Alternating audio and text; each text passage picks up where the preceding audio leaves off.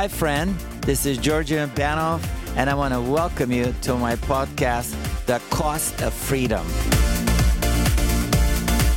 Just recently, Georgian was able to sit down with Silas Raymond, a doctor of pharmacy in Florida, to ask questions about using medicine off label to treat COVID, which includes ivermectin and hydroxychloroquine. We hope that you find this conversation very enlightening and, and educational, but please know it should not be considered medical advice, but just something that will help you explore your options as you discuss your health with your personal doctor. Hello, hello everyone. Hello friends. Uh, talk about friends. We have a new new friend mm-hmm. that is a friend of a friend, and I'm really excited for our conversation with Silas today. But Karen, first I want to uh, just thank you for bringing your dear friend, and we're mm-hmm. going to find out all about. I already talk a little bit, and I'm really excited because this is a very important thing for everyone. You you guys, mm-hmm. this is something so uh, current and so mm-hmm. touching all of our lives. This conversation is going to be very, very beneficial. So go ahead, get ready. Yeah. And Karen, uh, would you please introduce your dear friend and becoming my friend quickly? Uh, mm-hmm. Uh, go for it. Hi, everybody. I'm really happy to introduce my friend Silas Raymond. He uh, and his entire family have been like family to my sister and I, we used to live where they lived and they adopted us. And ever since, they can't get rid of us. and recently, we spent the holidays with his entire tribe. And sitting around the table, I was just, I mean, I've always appreciated the information you provide on so many subjects, but I was just enthralled by what you had to say. I mean, let me just tell everyone your background. You are a doctor of pharmacy. Correct. You co own Trinova Health, which Correct. is a community compounding pharmacy in Florida. Wow. Correct. And you have been, would you would you say a pharmacist for seven years or more? How long? I've, I've been a pharmacist for 10 years. Okay. Yeah. Um, I was licensed uh, originally in 2011. Mm-hmm. And I was a uh, pharmacy technician for about 12 years previous to that. So I've I've spent um, quite a number of years in the pharmacy field, um, both at the at the direct patient level and and also in other varying um, positions. And and I understand you're a doctor. D. Do you have the D for doctor? Yes, correct. I have a I have a doctor of pharmacy degree. Um, degree. It it is a uh, doctorate degree from the University of Florida, and um, and most most pharmacists that have come out since 2007, circa 2007, have the doctor of pharmacy degree. Uh, what that e- essentially entails is that um, the doctor of pharmacy degree incorporates the concept of being able to know what drugs treat what uh, disease state. Mm-hmm. Um, the previous degree, you you could have a uh, what was called a BS pharmacy degree, and that was a bachelor's. And what that did is it you knew everything having to do with the drug and then you could go on additionally to become a doctor of pharmacy to know how to use the drugs in the different disease states. Um, but now all pharmacists that come out of school are PharmDs. But last year, Georgian did end up with COVID and uh, double pneumonia COVID. And um, long story short, um, the medical profession and the hospital could not help him, but uh, we were able to get hydroxychloroquine with zinc and azithromycin, and it was overnight remarkable uh, turn of events. And so while that was going on, I I was texting you, and you were you know texting me, and and so since then we've talked about all this good stuff. Yes. Um, and I just would like you to just start telling people who may not know about any of these uh, medicines, such as ivermectin, etc., what is available to them? Correct. Well, um, we have to first start the discussion a little bit a little bit back from there.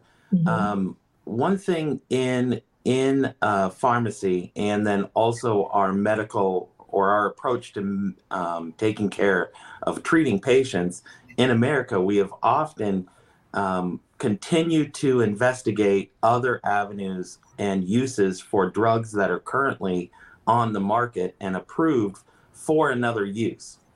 Um, this process is known as evidence based medicine. Uh, evidence based medicine um, utilizes uh, usually smaller controlled environments, but it can be even more, even as small as um, a one physician practice who's noticed uh, a particular medicine really helps X, Y, or Z, and they've used it often in their practice, and they put that information out, and then um, other physicians follow, and pharmacists like uh, like myself can go in and, and find that information uh, through research papers that are that are released. Um, and so that whole evidence-based uh, science philosophy brings us to hydroxychloroquine and ivermectin because even though a product is approved for a certain condition, it does not have to be used only for that approved condition.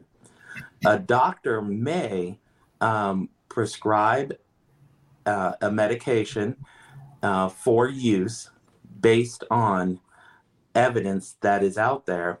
And we call that process prescribing off label. Mm-hmm. And the off label process is where the use of ivermectin and hydroxychloroquine lies. So when someone asks the question, does the FDA, uh, you know, is X drug approved by the by FDA for X disease? That's not really critical.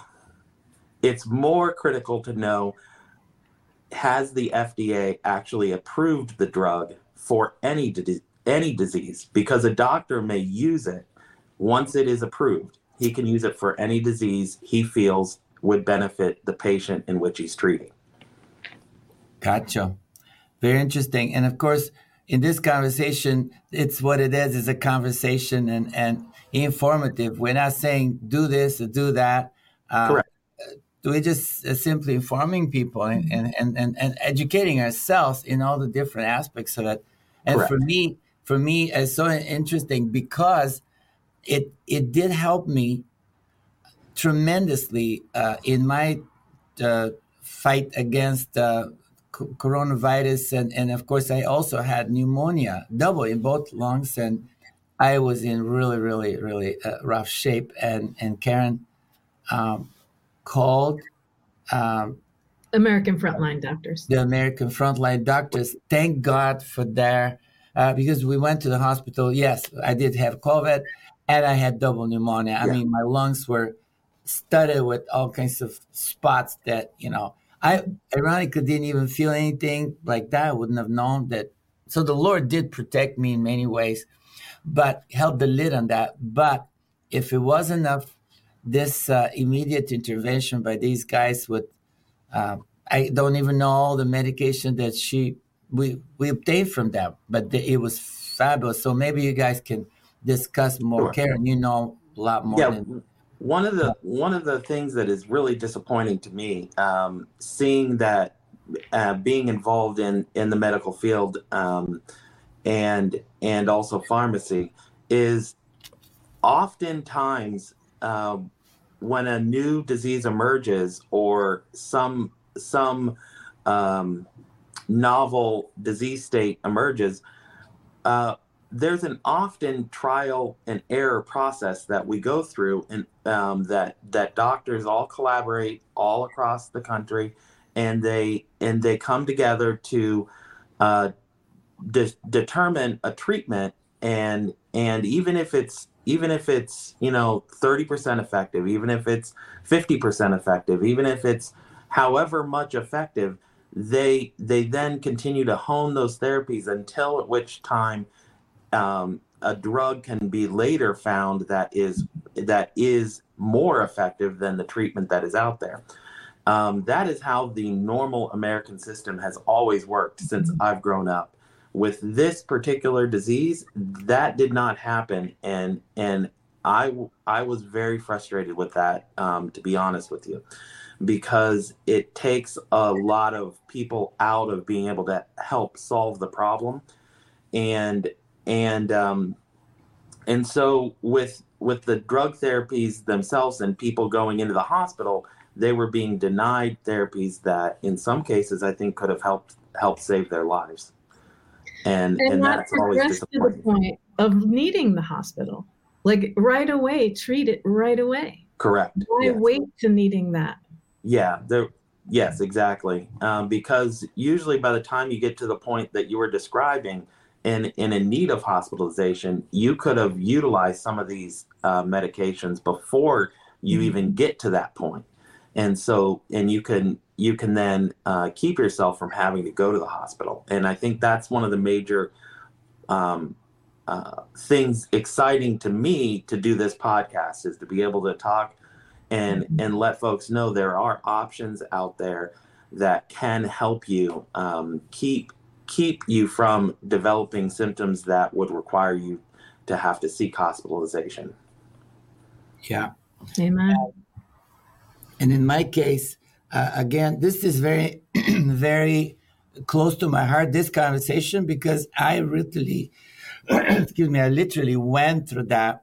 And, and, and I got to say that the Lord was so with me 100%. percent mm hmm I had no fear the entire the entire time because I felt supported by the Lord Himself. So if you're born again, obviously you know what I'm saying. Yes. But however, I I I I needed, you know, I missed the first few days. Like I could have caught it if I had a known, but who knows these things? And right. thank Karen did know quite a bit. And we called these frontline guys, frontline doctor, American frontline doctors. Within 24 hours, they responded, something like that. Mm-hmm. And called us back, explained to us what what's going on, and we did. And then they immediately prescribed. But let me raise an issue, Georgian. Back right. then, I was able to have that prescription uh, listed at a local pharmacy so that we could immediately access the medicine. Now, that's not the case. It would be very, you'd be very hard pressed to be able to do that now. You would have to find a pharmacist willing to fill that prescription. Yeah, and and see, that's one of the things too that that's um uh is another area uh, to discuss as well.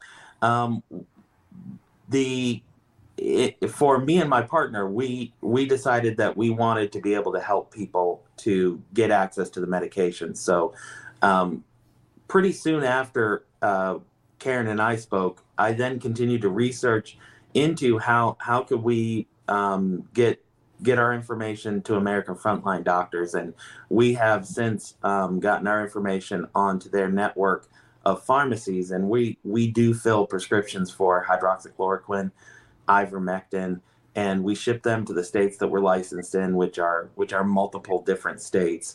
Um, that's another thing uh, to to know that there are pharmacies who are licensed in multiple states that you can contact outside your state to get a prescription filled.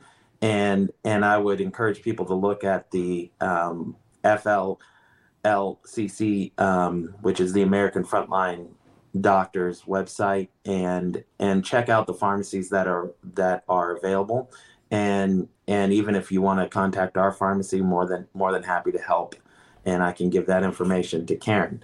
But um, the one one thing that one thing that we noticed is that pharmacists um, wanted to help, but they were but they were being kept from helping by the actual institutions they worked at, and this is a um, this is due to the fact that there are regulations, there are laws that you have to follow, but then beyond those laws, a, a individual business or uh, chain uh, of businesses may have policies against uh, certain activities. So, so in one such case, we we had um, a patient come to us that needed to get the the ivermectin filled, and we were able to contact a uh, chain pharmacy to get the prescription transferred to us, and we in that conversation, the pharmacist at that other location said, Man, I'm just not able to fill them here. But boy, I'm glad someone is out there filling these prescriptions. Um, so the the idea that um, the pharmacist doesn't want to help is is not necessarily always the case. There, but but there are ways that you can get your prescription transferred to a pharmacy willing to fill your medication. And quite honestly, that's your right as a patient. And you need to be your own advocate in that to do to have that medication sent to where you can get it filled. And how how are you getting? I mean, we're so excited that you do that. We we we yeah. uh, we thank God for your courage and making that decision because you just at the time didn't know which way it can go, but you just right. went strong and thankfully it's working and you're helping. So right. how do you get the supplies from? You know, uh, are they available for pharmacists like you all over the place, or, or well? Well, yeah. So that's and that's an excellent question. So um, what what it is is actually uh, as Karen Karen described, we are a community compounding pharmacy. Mm-hmm. Uh, so, what that entails as a compounding pharmacy, which is different than a traditional pharmacy, um, even though we can do anything a traditional pharmacy does, um, a traditional pharmacy relies on a company to make the finished drug product, and then they purchase the finished drug product and send it send it to the patient. Um, for our pharmacy, we actually buy the active ingredient, uh, which in this case is is ivermectin, and we actually make the capsule itself. Oh. And we do that, and and so that we can make it in the dosage form um, uh, for the patients, and then the doctors can order it and and do that. Um, there have been issues uh, where the FDA has stopped importation of ivermectin at the US border. So when ivermectin drug was ordered and they they interdicted that and they stopped it from even coming into our country, which um, I, I, can't explain. It, it's inexplicable to me. It's a crime in my mind. I mean, I'm kind of simply being Bulgarian here, but it, for me, that is absolute absolute crime against humanity. Yes, and I'm not gonna go past that to figure out who's doing it and so on. But it is a crime, and thank God that you are uh, able to. Did you say to actually produce the ingredients, or, or someone is helping you produce the? Right. So we we obtain the active active pharmaceutical ingredient, and then we make it into a finished drug form. Gotcha. Uh, and so and so then you can take the finished drug form in a capsule and it's a you know it, it just uh, that's the process of compounding which is uh, patient specific. And so as long as there's a prescription from a doctor and and uh, we can do that. Amazing. So can we get a little bit into uh, understanding those specifically those three or four like zinc and sure. ivermectin and, and Karen, you may know the better uh, how to pronounce that.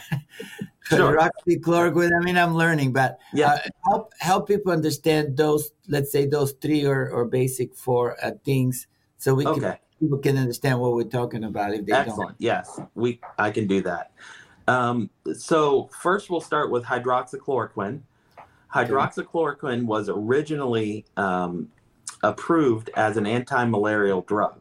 Gotcha. Um, and and one of the things that was noted in in how it kind of worked was that it it allows zinc to enter it it helps zinc enter the cell. And by allowing zinc to enter the cell zinc acts as what is known as a, a protein chain terminator meaning that it, it it identifies a protein chain and then because of its uh, chemical structure and being positive and the protein being a little negative, it it would attract each other and it would sit at the end. And then that protein chain when it needed to be retranslated or um, made into the ending protein it was unable to do so because it had the zinc attached to it. So that zinc uh, basically roadblocks it and keeps it from being able to be made into the it roadblocks the virus correct it roadblocks the virus but it also in the in the malarial scheme it, it kind of works uh, similarly mm-hmm. okay. uh, the way that malaria um, uh, replicates itself okay. in the body so question is the zinc already exist in the body and the uh, hydroxychloroquine yeah. help get to this to the right place or you got to get it separate uh, uh outside? What, what man you you have excellent excellent questions. These are Thank beautiful you, questions Thank i you. must admit. A very astute question. Yes we have zinc in our bodies. Uh, we uh, we acquire zinc dietarily meaning through the foods that we eat. Um, but in cases of viruses and so forth the amount of zinc in your body uh, compared to how much virus load you have will depend upon if you need more zinc. So, zinc supplementation is why the hydroxychloroquine with zinc is so effective because you can increase the amount of zinc that's in the blood. Therefore, when you take the hydroxychloroquine, the zinc is there for it to be transported into the cell and then go to do its work. So the the reason we we take zinc um, and zinc is effective uh, and has been long long known effective for cold mm-hmm. cold um, which is a virus as well, uh, and it's in simple products such as lozenges and and so forth that people take for um, to relieve them from cold symptoms. So yes, it is. Um, it is important to keep that zinc high, but then also it's important to have a a highly absorbable form of zinc. So one of the best forms of zinc is zinc gluconate. So if you're out there and you're looking at the shelf, um, one thing you can always ask a pharmacist is, is this a very highly absorbable form of zinc? Um, and because that not all zinc is created equal in that respect. I see. Very That's really helpful, Silas, because that had always been a question with Georgian and Winnie and several other of my friends. And then other people have difficulty with zinc. They say it makes them feel, you know, upsets their stomach and that kind of thing. Right. So so anytime if a medicine upsets upsets your stomach, which is very common common with a lot of different medications, and that can be for a, a variety of different reasons. But usually, one of the best things to do in that case is just take it with food or a little bit after you've eaten something on your stomach. You know, something even as simple as a cracker uh, with with the dose that you take, um, because the stomach being full of acid and and um, and so forth can cause you to have a little more excess acid, and that's kind of like what the nausea is from. Mm-hmm. Gotcha.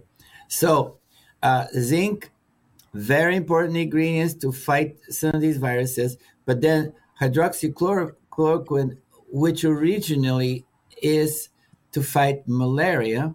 Correct. Uh, and I understand is over the counter all over Africa because I've been to Africa correct many yeah. times and they said just grab a few of those and or if you're not we'll we'll get it when yeah. you arrive in Africa so we want to keep you from malaria right correct so, yeah so and, hydroxychloroquine often uh, even children very very young children after they're weaned off their mother in some cases they're started on hydroxychloroquine therapy uh, to protect them from malaria in uh, in Africa also, it's part of the WHO treatment for people either coming back into our country or people going to those countries. It's recommended uh, for travel to those countries simply because it's not something that we come in contact with here in the states.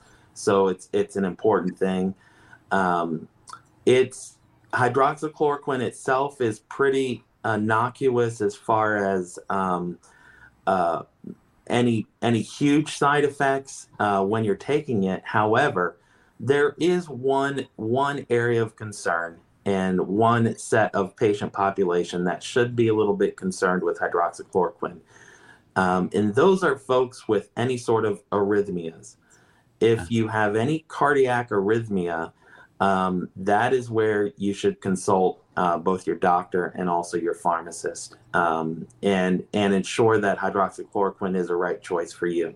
Um, because hydroxychloroquine one of its big side effects that you've that that has been discussed is the cardiac issues and that has to do with a specific cardiac arrhythmia um, and and um, that has only been seen very very rarely though in in um, in use like down to 0.1% of the population who uses it ever sees it um, and the drug product in the US is actually more commonly used as a uh, rheumatoid arthritis medication. Uh, we use it to decrease the overstimulation of the immune system as it relates to rheumatoid arthritis. Mm-hmm. Gotcha.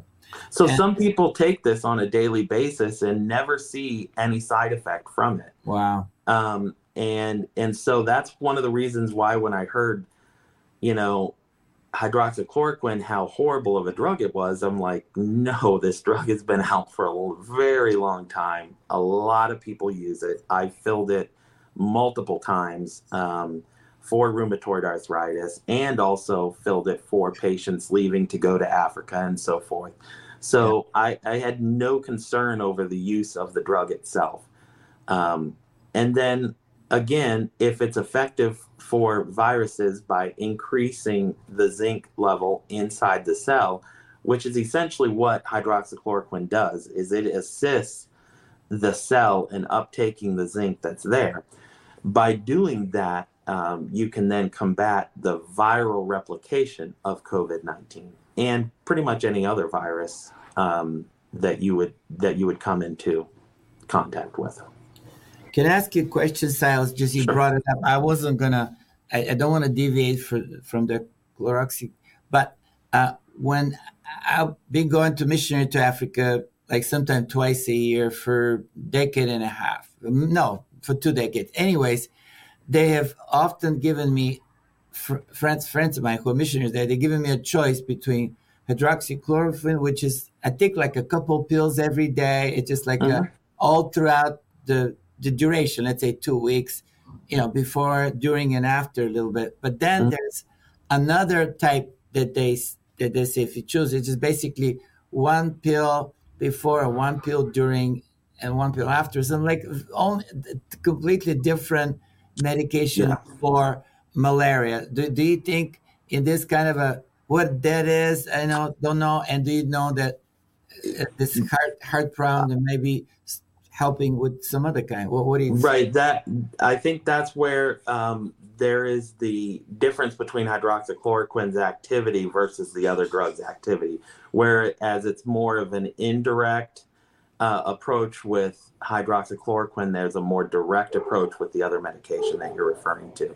So it's uh, the hydroxychloroquine becomes a little more um, uh, universal in use or has a wider range of use for different different things versus the other other medication. Gotcha. And I, yeah, and I understand is widely popular every, everywhere, especially in Africa continent and aware yeah. of malarias and and it's inexpensive and it's a fantastic and it's been lasting for decades now. I'd say since the yeah. 50s or I'm not sure when, but and the and the reason why some folks brought that up, like researchers brought that up, is they were looking at the caseloads based on the countries, and you could tell that in Africa, a lot of the countries were not being hit as hard with the COVID nineteen uh, virus and and that is because their population is on hydroxychloroquine. Wow. Um, you know, preventively against malaria. And that's another crime for us not to have the information widely uh, mm-hmm. communicated. It, it to me is like uh, unthinkable. Mm-hmm. Um, wow. And so to finish that, as far as the hydroxychloroquine, it's uh, best to increase in this whole pandemic craziness in the last year with its COVID plus its variant, you know, Delta, and now this some yep. whatever. So it's advisable. Eh, tell me if I'm right to increase the zinc uh, outside in, intake of zinc uh, along with the hydroxychloroquine together is really the best. Correct. Correct. Yes, you are exactly right. I would say you know increase your zinc anyway as a great preventative me- measure against any sort of um, any sort of immune attack because that's one thing that it that it does help with. Yeah. Wonderful. So if we can move to the other uh, amazing uh, uh, drug that helped me and helped others is the uh, ivermectin. So uh, ivermectin is um, has its activity similar uh, or provides the similar end function that hydroxychloroquine does. So mm-hmm. in when we look at treating a disease, it's always important to look at um, what the rational use of a medication is. And so one thing here that that we noticed is okay, so if you have a virus coming in, that virus must replicate itself. That's the only thing a virus is programmed to do. Mm-hmm. Um, so if you get in come in contact with a virus, it must replicate itself and so stopping viral replication becomes the, the initial goal. Um, and so sometimes you don't even feel sick until at which point the virus is replicated to a level that then you do feel sick. And and that was kind of described in your story of kind of leaving, not feeling not feeling too bad, but then a few days later you realized, oh man, I do feel bad. And and you come come back and and that has to do with that time lag between viral replication. So the goal so the goal of therapy is to stop the viral replication but then also to take care of the virus that has replicated um, and also the effects of what that viral replication has done. So in this particular case we have um, hydroxychloroquine combined with zinc helps to decrease viral replication Okay. Ivermectin helps to decrease viral replication. It just does it in a little different way. Uh, and how it does that is is it it is a uh, protein um, protease inhibition uh, through a process called protease inhibition, and that's just a fancy term for it's a it's a it's an enzyme required for the virus to replicate itself, and so because it stops the ability, it's it hinders that enzyme, then the virus can't replicate itself. I see. So, so it's kind of a little more of a direct attack as opposed to um, uh, hydroxychloroquine, which is kind of an and zinc, which is a kind of end run, if you will, uh, to to taking care of the viral replication. Gotcha. And uh, you mentioned the enzyme again. I'm learning because there's so many things to yep. Uh, just a little bit. I know I heard the enzymes that they're inside. Are they part of the uh, microbiome, or what? What are those enzymes? No, those are enzymes that we we have in our body. Uh, so we have we have several different enzymes that we have in our body, and okay. they and they um, and they do certain functions. Okay. Um, and so this particular one, the virus takes advantage of to assist it in its in its uh, viral replication. Um, we also see it uh, kind of interestingly with HIV as well, which HIV again is a virus, and protease inhibition came into um, are a big class of drugs that are used um, to uh, as as part of the therapy for patients with HIV. Gotcha. So, de- yeah, to inhibit that protease is to also inhibit the viral replication. Gotcha. Um, okay, so uh, explain to me something that I, I, was told by a few, and I so uh, if if the if, if ivermectin it, it needed to be administered to really quick within the first five days. I've heard that several times saying, well, you have a ivermectin, but now it's been 15 days.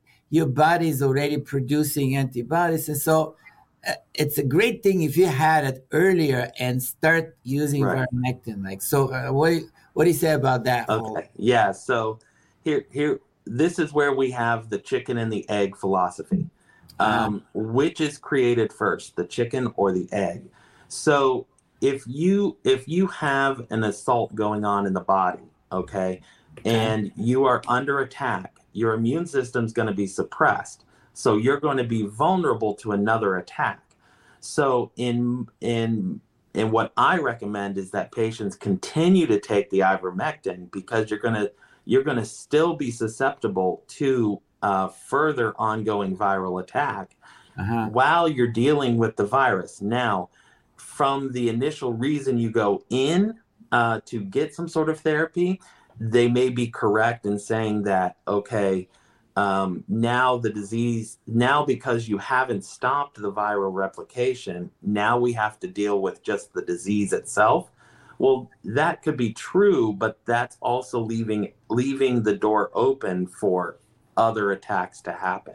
So, in my in my opinion, um, as uh, for the rational use of drugs, I would say take ivermectin preventatively in condi- in in conjunction with the other medications because you just don't want to allow time for that virus to continue to replicate because that's how you end up in the situation where you need the further therapies anyway.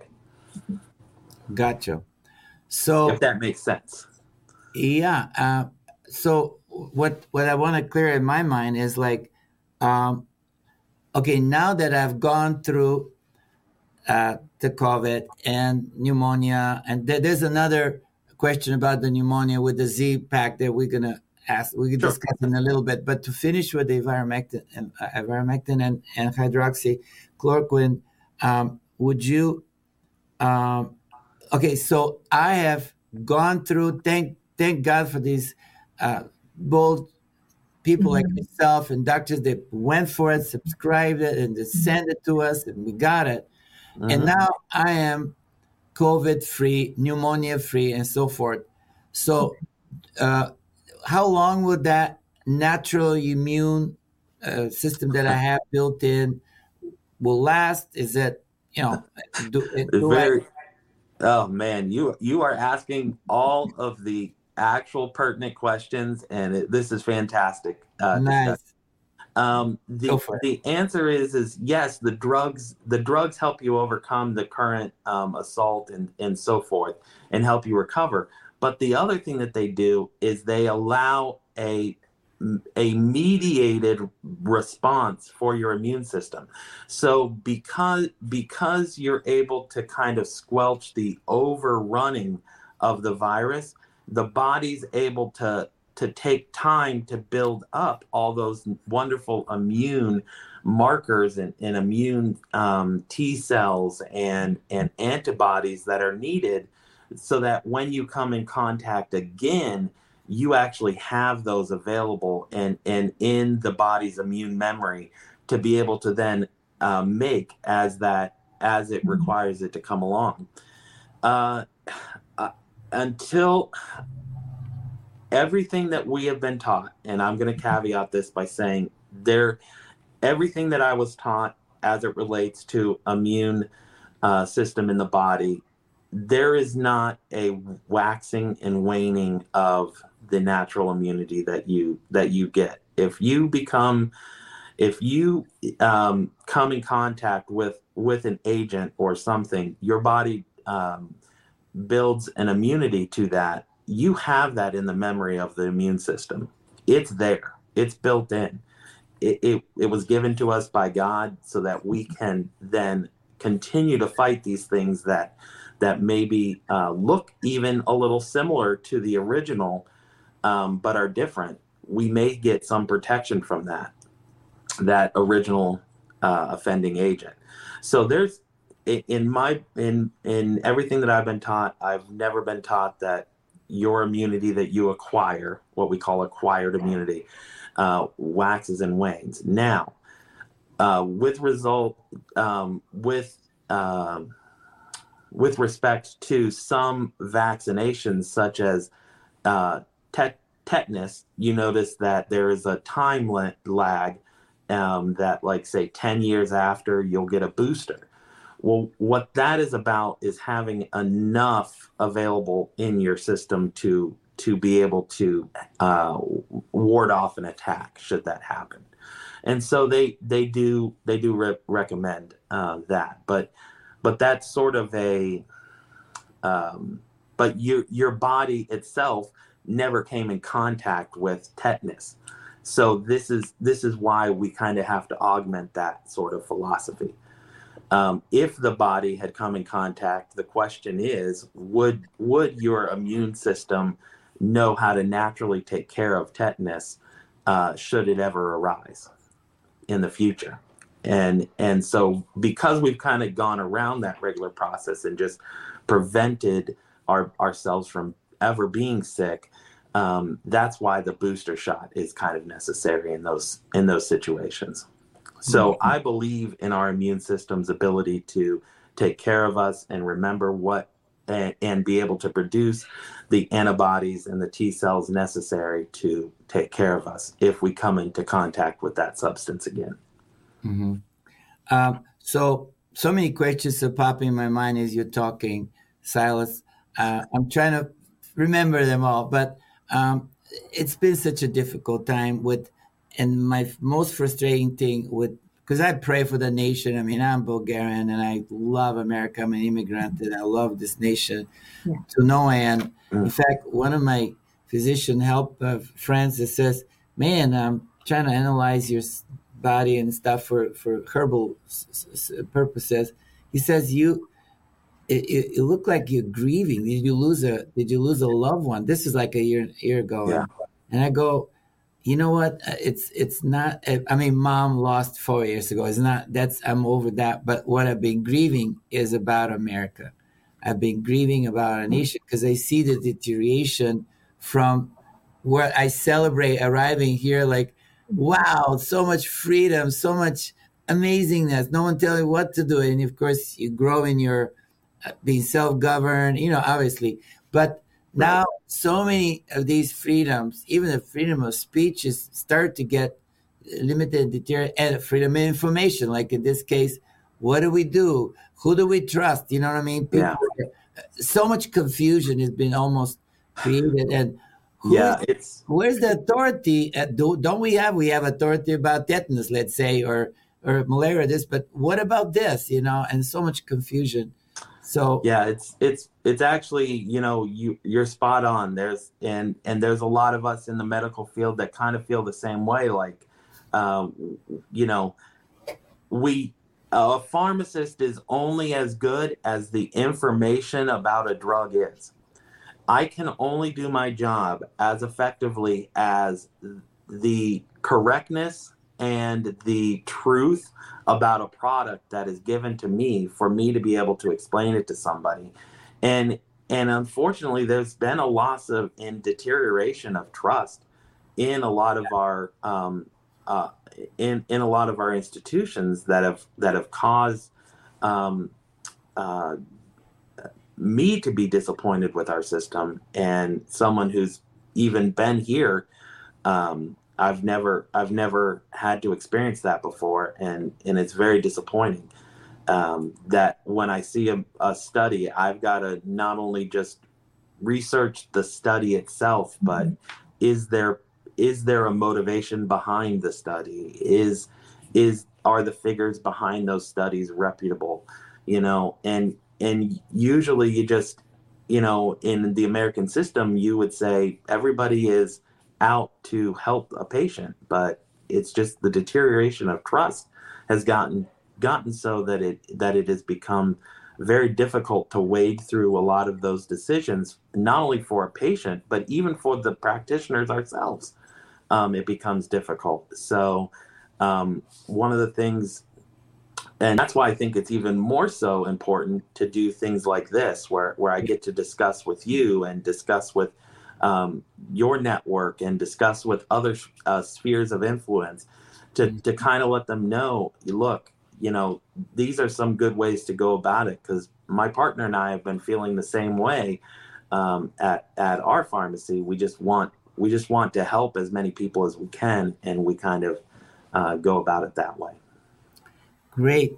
Uh, it's an interesting that my wife, who we lived very close together, obviously, and she never got anything uh, from me, even though we were always together, always together, right. and up close. And and to this day, she has not gotten COVID or anything like that.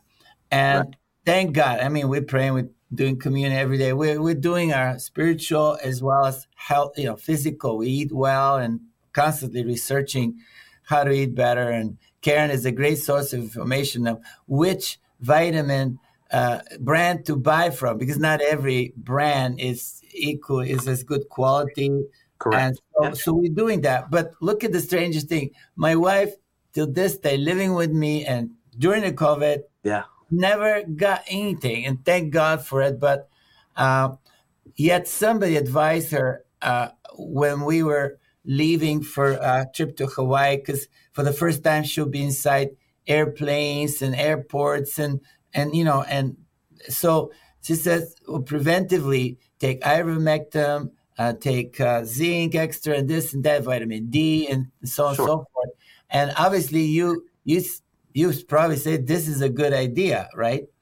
I would yes, I would agree with that. Um, because anytime that you're going to put yourself in a position where you may come into a higher contact um, of uh, COVID 19, that's when you want to be able to protect the body's ability to deal with that assault if it comes on. So you definitely want to have those things available and and um, kind of uh, even having a, a low prophylactic dose of ivermectin in your system will help the body kind of uh, decrease that viral replication process, which is the the the ultimate goal of this um, of the therapies. You know, you never want to even have to get sick from COVID nineteen. Right. So that's sort of the reason why you would you would take uh, ivermectin uh, preventatively. Yeah, and what about me? Uh, you you mentioned like I, I got the antibodies. I'm good. Um, somebody says, well, it'll last you uh, uh about a year. This this whole you own antibodies. They're they're great, but they're gonna okay. last a year. And and I go, okay. I'm not that I believe everything I'm hearing, but I'm just wanting yeah. to. Uh, shall I a year from now, which will be sometime later May or June? Shall I uh, do some more ivermectin pre- preventively, or should I just uh, just know and what? You No, and that's again a very, very, very excellent question. Um, yes, uh, what I would say is is yes, because as these viruses mutate, because they continue to mutate along. Now, one thing that we have to discuss when we discuss variations and mutagenicity, viruses' goals Viruses' goals are to have a host cell. So a virus may become highly, highly transmissible, but high transmissibility does not equal high pathogenicity.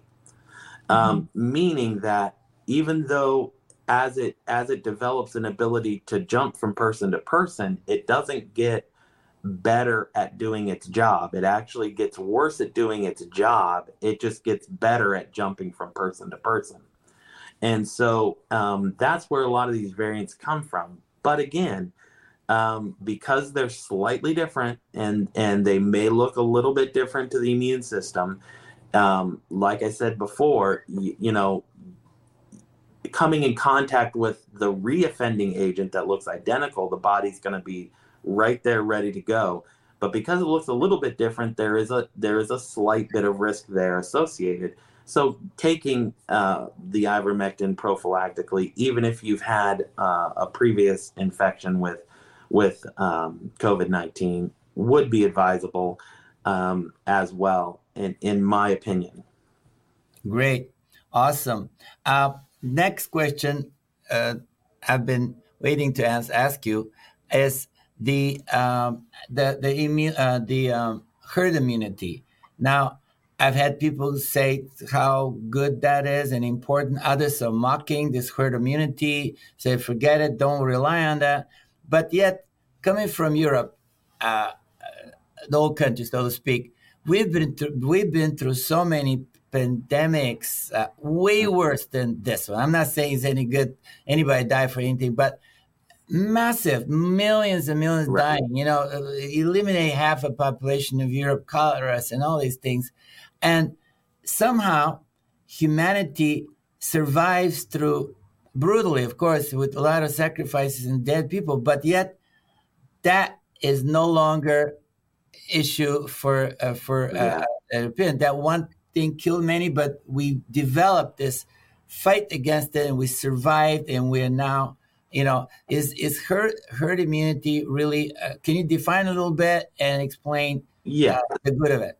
so herd herd immunity uh, can be defined uh, at, in a lay way, or it can be defined as a statistical term. Um, forgiving this let let's let's just leave statistical terms out of it and let's let's talk mm-hmm. about the lay concept the concept of um, herd immunity is that if every if if if enough people are immunized or have the ability to kill the virus before it can jump to someone else then then all the people around them um, it can't jump to, and then it, it won't be able to jump to a person who isn't protected. So it's kind of like um, uh, it's kind of like having kind of rings of protection around individuals. So if enough people have come into contact with it and their immune systems are able to handle the virus, then the virus cannot be transmitted to someone else. And so once that have once enough people have that um, uh, immunization against it. And that's an immunization in this sense doesn't mean a vaccine, but it can mean simply your body has produced antibodies to that uh, virus. Then it keeps it keeps the other folks protected, and that's the concept of herd immunity, meaning that even if you aren't, uh, even if you haven't been exposed to it, you actually are protected by being close to enough people who have experienced it and who have already um, defeated the virus. And so it's not able to spread. So it's a it's actual factor. It, it, it exists as a is a powerful preventive uh, yeah. sort of like, it, uh, it exists as a it exists as a quantitative uh, um, a, a, you can actually calculate it um, wow. uh, for a population, but you know, for lack of a better, leave that for another discussion. Yeah, yeah, yeah. Uh, but uh, as a prime example is our own church here. Uh, it's a large church, and mm-hmm. our leaders are bold and strong and responsible, but great faith people. And and uh, once that initial lockdown, the first uh, March, April, May, kind of and it was supposed to be ending it, but you know, of course, the government kept pushing more and more and more now. But our church says no, we're opening our church, and and then by June it was not open; it was pretty full, like it used to be. And then, uh, then they decided not to force, uh, not to, you know, that we he have to wear masks. So our church down on the floor basically didn't wear a mask hardly at all. Hardly at all. Right. Up the balcony, yes, go. If you want to wear a mask, absolutely. Stay in the balcony. Even social distancing, our church didn't even uh, push that anymore. So, yet there was no virus explosion at all. I mean, here right. we are, like 1,500 people together. No, no, no explode. Maybe one or two, but there's no, you know, explosion. So I thought, wow, we had developed as a body mm-hmm. a certain level of immunity because we were not suffering anymore as a body from that. Right. This is this is one of those uh, scenarios where uh, we may have uh, the American population may have fallen into um, a fallacy in thought, and that fallacy in thought is called a false equivalency. Um, we we thought that by staying separate we were helping but maybe we were just staying separate and by staying separate we we remained healthy. But the question is, is if we were side by side, would that have been any difference? Um, this is back to where the medical research wasn't ever done. They didn't ever do any research to to inform us on whether or not any of these measures were effective and to what degree they were effective. It was just all stated that it was effective. And this is where everything kind of broke down at the very beginning. Um, and and that in going back to that previous um, thing that I was stating about the loss of trust in the in the medical field, and and even even though there were researchers who were trying to put information out, it was not being it was not being um, made available to to everybody. So the question is is did any of that actually ever help? Um, would it have been any different had we not done that? We don't know and that's that's another um, little bit of a, a, crying shame, in my opinion, as well. Mm-hmm. And thank you. You've been so generous with your time, and um, I, this could be even two sessions now. I don't know because we've covered so much. But one more question, maybe touchy right now, and and feel free to whatever. Obviously, for those who are listeners, we're not saying do this, don't do this. You know, we're not saying that. We're just discussing, and you could make your own right. conclusions and so forth. But yeah. the vaccine uh, itself, obviously, the government pushes that like crazy, and mm-hmm. I am, I am like, first of all, is it really a vaccine? Because like in my European mind, vaccine, you know, polio and this and that, it's boom, and it's once, and it's for my mm-hmm. lifetime. Others are maybe every at least 10 years and maybe doing the booster, but majority a vaccine is is like good to go for for the rest of your life. But this one is sounds like a shot to me, not a vaccine, but it's a shot. And again, right. I don't want to freak anybody out there. You think whatever you want to think, but in my mind, every year the, the flu shots or this other cold flu or this shots and you get shots and shots. Now we get two, three shots, now boosters. So what what sure. would you say about that? Uh, so sure. my my thing is, uh, as it comes to that, a vaccine um, is defined as a a weakened form or the the uh, being exposed to the actual um, viral uh, substance or a weakened form of it, such that it elicits a response in the body albeit a low level of response, so that the body then can make antibodies and then also be able to store that memory of making those antibodies so that it's available um, at the time in which you come in contact with that offending agent again at some time in the future. So, if we discuss that is the purpose and that is what a vi- vaccine is, then let's look at what does this do? Uh, what does this purported vaccine actually do? Well, if if we learn that it it actually doesn't um, stop you from getting getting COVID, and it doesn't stop you from transmitting COVID, but all it does is potentially, which they haven't actually released any studies to demonstrate this, but they say it decreases um, the likelihood of a of a uh, hospitalization from COVID.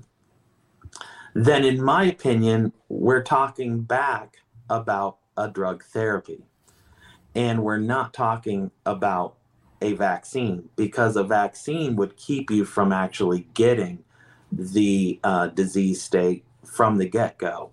And um, just like you stated with polio, you get the polio shot so that you don't get polio. Um, well, if you get a COVID vaccine shot, then why do you get COVID? So, it, again, it's in my opinion, it is not um, a true vaccine uh, in the classical sense. Um, even if it decreases your um, uh, disease progression or or even if it helps. My opinion is is that the risks associated to it are higher than the risk from ivermectin, which does the same thing, which is it decreases the viral replication. It allows the body to catch up. It, and then you give products like um, azithromycin or Z-Pak to help take care of the actual infection that's going on in the body. And so, uh, to me, I look at the uh, COVID vaccines as a drug therapy, not so much as a vaccine uh, in my mind. Um, and certainly not as a classical vaccine. However, say you are vaccinated and you do uh, come down with COVID, whatever variant. Can you take ivermectin? Can you take any of these um, things you talked about, Silas? Therapy, even though you've been previously vaccinated, mm-hmm. certainly. Yes, certainly you can. Because uh, the vaccine, uh, if you want to, you know, if you were taking it while you were um, being vaccinated, probably not necessarily a good idea because the the concept of um, vaccination is you want to take it when you're not um, infected because you don't want the body to be under that threat. Um, number one, and number two, if the body isn't prepared to make those antibodies and it's being prevented from making the antibodies, then the vaccine itself is going to be rendered useless as well. So, um, you know, you definitely don't want to take uh, the vac. You don't want to take ivermectin and then go get a a uh, vaccine shot. Um, not because they interact, but pretty much it. The ivermectin will cancel out what the um, vaccine is purportedly attempting to do. Um, now, again, based on the information that's been released, which is very, very little information that's been released about the actual vaccine. Um, so it makes it difficult to to answer some of these questions, but but based on the information that that I've read about the vaccines, um, there there shouldn't be any reason that the ivermectin would interact if you had the vaccine, let's say a year ago, and you then now want to attempt to take ivermectin because um, you you want to fly out of the country or you're going to be in an area of higher um, uh, amount of people, or um, if if there are more cases reported in your area, there should not be any reason that you can't take the ivermectin in that scenario. Okay. And can I ask one more question? And maybe this will be the last one because it's it's amazing. And I personally think I'm overloaded with information and I appreciate so much. I'd love to have you again. Yeah. Yeah. If you don't mind coming again. Sure. Anytime. Yeah. I would love it. Uh, but I, I have one more question uh, and that uh, for right now, and that is: Is there anything that you might think or or heard or something that is actually uh, not really good element inside these vaccine. I know they're doing good. They're slowing down. The death rate is nowhere near. If you vaccinate, okay, that's wonderful. But then also I heard that there are certain things, yeah. non or something particles that are really really not good. Is that this, what do you yeah, think? Uh, I really, uh, as as a medical professional, um, as a pharmacist, who who has the ability to administer um, vaccines, for me to not be able to answer that question frightens me. It hmm. frightens me but I can't answer that question because simply they have not released the information. Mm-hmm. And it is it is unusual. It is highly unusual that we would not know everything that is inside of any product, whether it be a vaccine, a drug, or or food product. Um, it is highly suspicious that I can't answer that question, and and it would and it would then, in my opinion, make it very easy for me not to recommend to use such a product. If if I wouldn't use it myself, how could I recommend someone else to use that product? Right. Well, you answered my question, at least for now. And of course, yeah. we're praying God to help this beautiful nation, us, our friends, and everyone to be COVID free and mm-hmm. uh, however to develop antibodies. And, and we, I pray that there's nothing really seriously wrong with the, the vaccination because um, it's yes. not going to be good. Thank God people like uh, uh, Israel just lifted the mandate. And then I know that 80% vaccinated, 90 maybe, but still it's a good news that they lifted now the, the mandates and, right. you know, some of the nation, I think UK did the same thing. So there's kind of mm-hmm. little, little lights in that. Yes. You know, through the, you know, I says, oh, that's so good, you know, but um, anything fine you want to say? Cause we, we definitely want to have you, but uh, what, what would you say to our audience? I would say that, um, again, obviously, uh, with all of us, our faith is strong, um, and and our belief and our faith is is strong as well.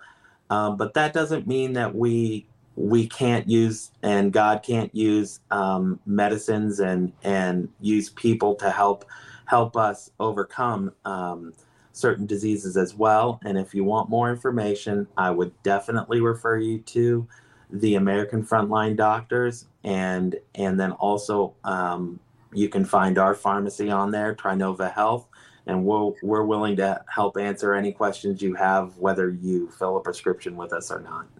Awesome, awesome, Karen. Would you uh, also let our audience know the details about a contact Silas's amazing clinic? Yes, um, I'll make sure when we post okay. this information that it'll be available in the write up so those awesome. who are interested will be able to just copy it direct from our our site and um, silas i just thank you for making yourself available like this it, you're, you're a treasure trove of, of information and i personally know you and trust you so like it's just so wonderful i mean by me having people that i trust yourself other members of your family, as well as my friend who introduced me to her success story with American Frontline Doctors, I was able to help Georgian. I would not have known yeah. that.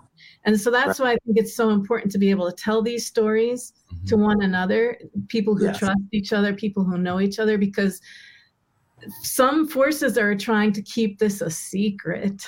Mm-hmm. So we're just trying to help open up a conversation and not telling anybody what to do, but these right. are options and they're wonderful. So yeah. I thank you for taking so much time. Not yeah. a problem. I, I enjoyed it. I love I I I'm completely tickled. And uh, I thank you for having me. Hey, thank you for listening to my podcast. I trust our discussion today was helpful and encouraging to you. If you have any questions or comments, you can send me your email at gb at globalcelebration.com. I'd love to hear from you. And may the freedom that Christ pays such a high price for you to have be yours today. This is the Cost of Freedom podcast. I'm Georgian Banov, and I can't wait to see you next week.